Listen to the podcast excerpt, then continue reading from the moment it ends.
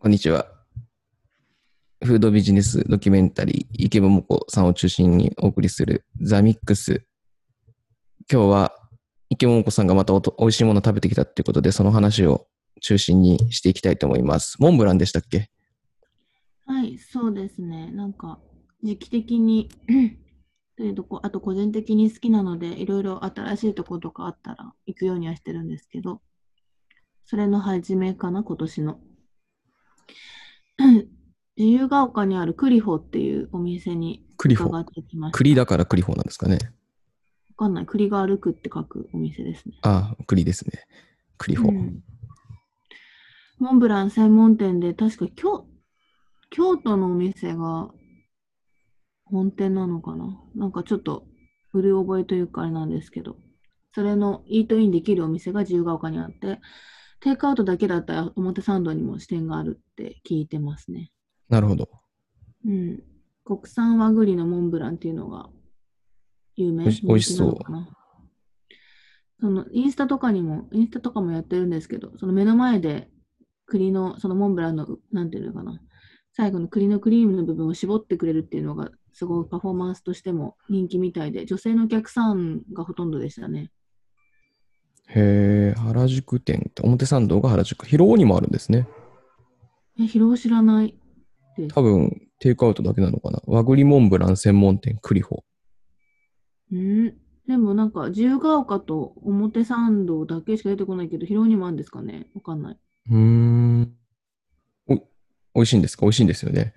美味しかったです。その、石川県産の能登栗っていうのかな。能登栗。100%使用してる、なんか無糖のプレミアムモンブランっていうのがすごいやっぱ人気で、なんか熟成無糖モンブランだっけな、なんか名前から結構やっぱり気になる人も多いみたいで、限定何食とかっていう感じでやってて、で、け要はななんかプレミアムは無糖だから全くその栗の甘さだけで作ってて、まあ中にメレンゲとか少しは入ってるんですけど、クリームも。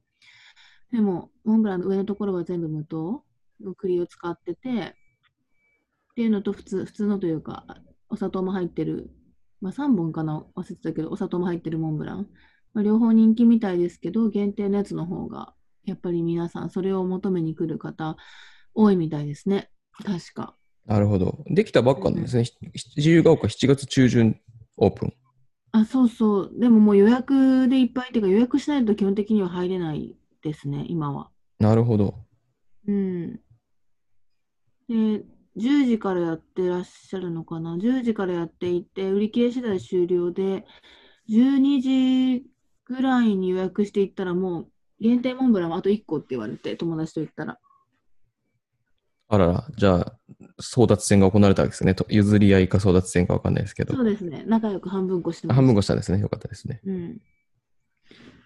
でも美味しかったです。あとパフォーマンスが面白いなって、その絞る、シンプルに絞るだけなんですけど、やっぱそれを見れるっていうのはなかなかね、モンブランって普通できちゃって、でき、できたやつを運んでいただくことがほとんどだと思うので、なんかその両方が受けてるのかなっていう印象でしたね。香りがどうこうとかではなかったけど、見た目っていうかパフォーマンスかな。なるほど、絞る。いくらぐらいするんですか？一食。一食いくらだったっけな？メニューを見る限り2000 2000円ぐらいね2000円のモンブランですね。なるほどう。ん。なかなかでお茶がついてんのかな？結構、ビジネス的にはかなり、あれですね、かなりいい値段をつけてるんですよね。利益率高そうですね。いや、めこんな値段でお金を出してくれるものってそんなにないんで。そうですね。ボリュームはありましたよ。で、あとお皿とかもやっぱ可愛くて、女の人には受けんじゃないかな。店いや、だから結構なんかいいはいい、いい業態ですよね。業態っていうか、うんうんいい感じですよね。だって、あれですもんね。やっぱりこれ、インスタでもストーリーズだけで投稿したら、めちゃめちゃ問い合わせっていうか来ましたもん、DM。おお、すごい宣伝してる。どこ行ってみたいとか。うまいですね、やり方が。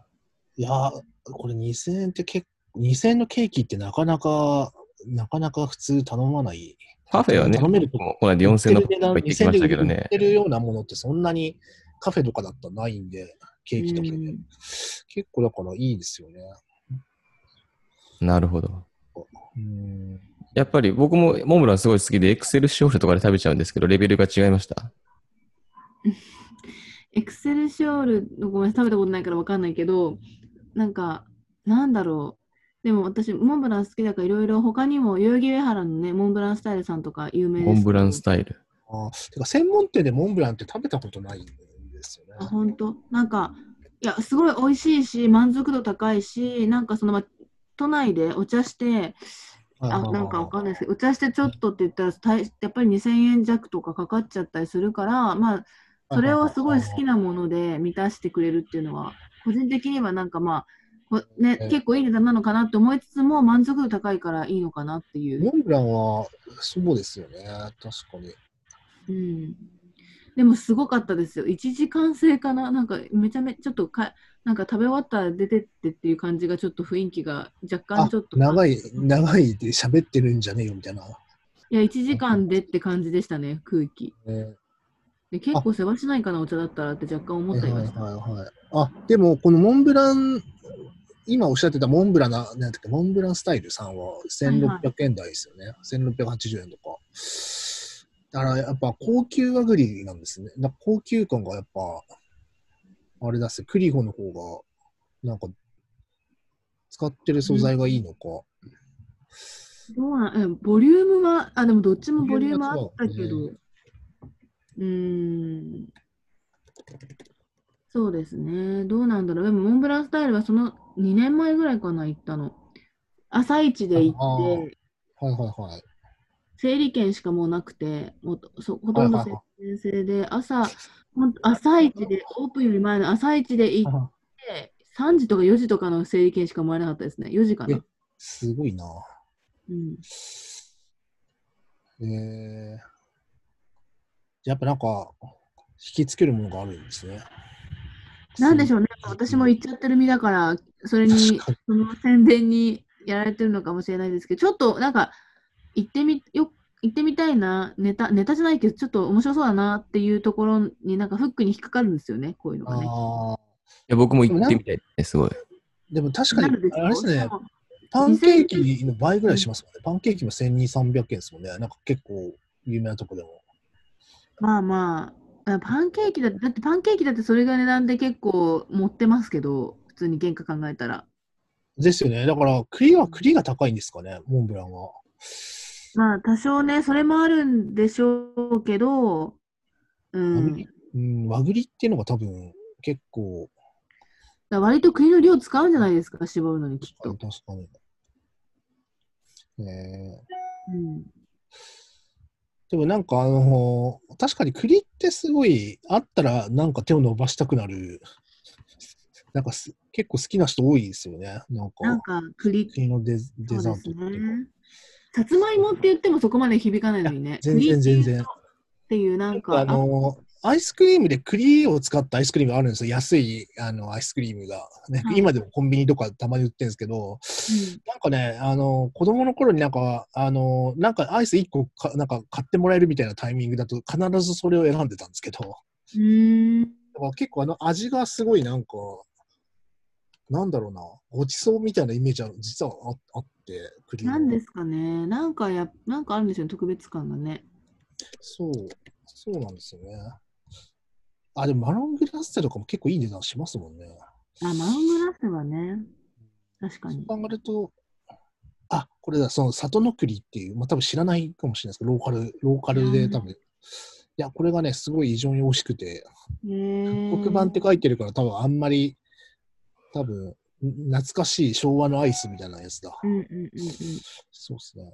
そうそう。えー、これ、初めて見ました。あ、マジですか？これ、あ、知らないですか？あれ？じゃあやっぱ田舎の、田舎の方しか、田舎って言ってもまあ、中部圏ですけど、へえ、気になる。マロンクリームが、中に入ってるマロンクリームがすごい美味しいんですよ、なんか。へえ。これは気になりますね。いや、これはね、すごい美味しいですですけどね、双葉食品から販売されてたみたい、はいはいはい1980年代。今売ってないのか？へえ。あ、終わっちゃってんだ。2015年にふなんか一回、一回復刻してう、んうん。で、しばらくなくなってるんですよね。残念ですけど。ねまあでもそうですね、モンブラン。モンブラン専門店は結構じゃあ増えてるんですか？ちょこちょこ。どうなんですかね？でも、割とありますよね。しかも、まあ、今の時期が特にね。あーでもなんかあの、モンブラン確かに一時期なんかその、カフェとか、チェーン店系のカフェとかで置いてあって食べてた時期あるんですけど、ああいうのってなんかすごい甘いだけであんまり栗の味がしないんですよね。だから、うんうん結構普通になんていうか、ケーキ屋さんみたいなところでちゃんと買うと、すごく美味しかった。なんか、で、まあ、そのわざわざこういうお店に行ったことないんですけど、なんか甘いもの買う、まあ、ケーキ屋さんみたいなところとか、デパ地下みたいなところで買うときには、ちゃんとしたの買うと、なんかすごいちゃんと美味しいなっていううん印象をずっと持ってるんですよね。確かに。そう。えーなるほどね。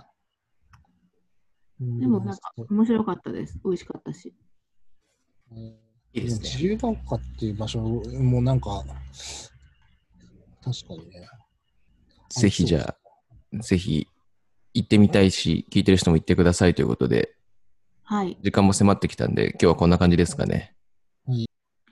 えっと、9月に行くと、ちょっと栗のあの供給っていうか安定しないみたいなんで、かなり限定数少なかったっぽいんですけど、10月、11月は栗の供給安定してくるって聞いたんで、もし気になった方は、あのただ自由自由が丘店はあのちょっと狭いあの階段上に上がってっていう多分アクセスしかないので、子連れとかベビーカーとかだったらテイクアウト専門店の表参道の方がおすすめかもです。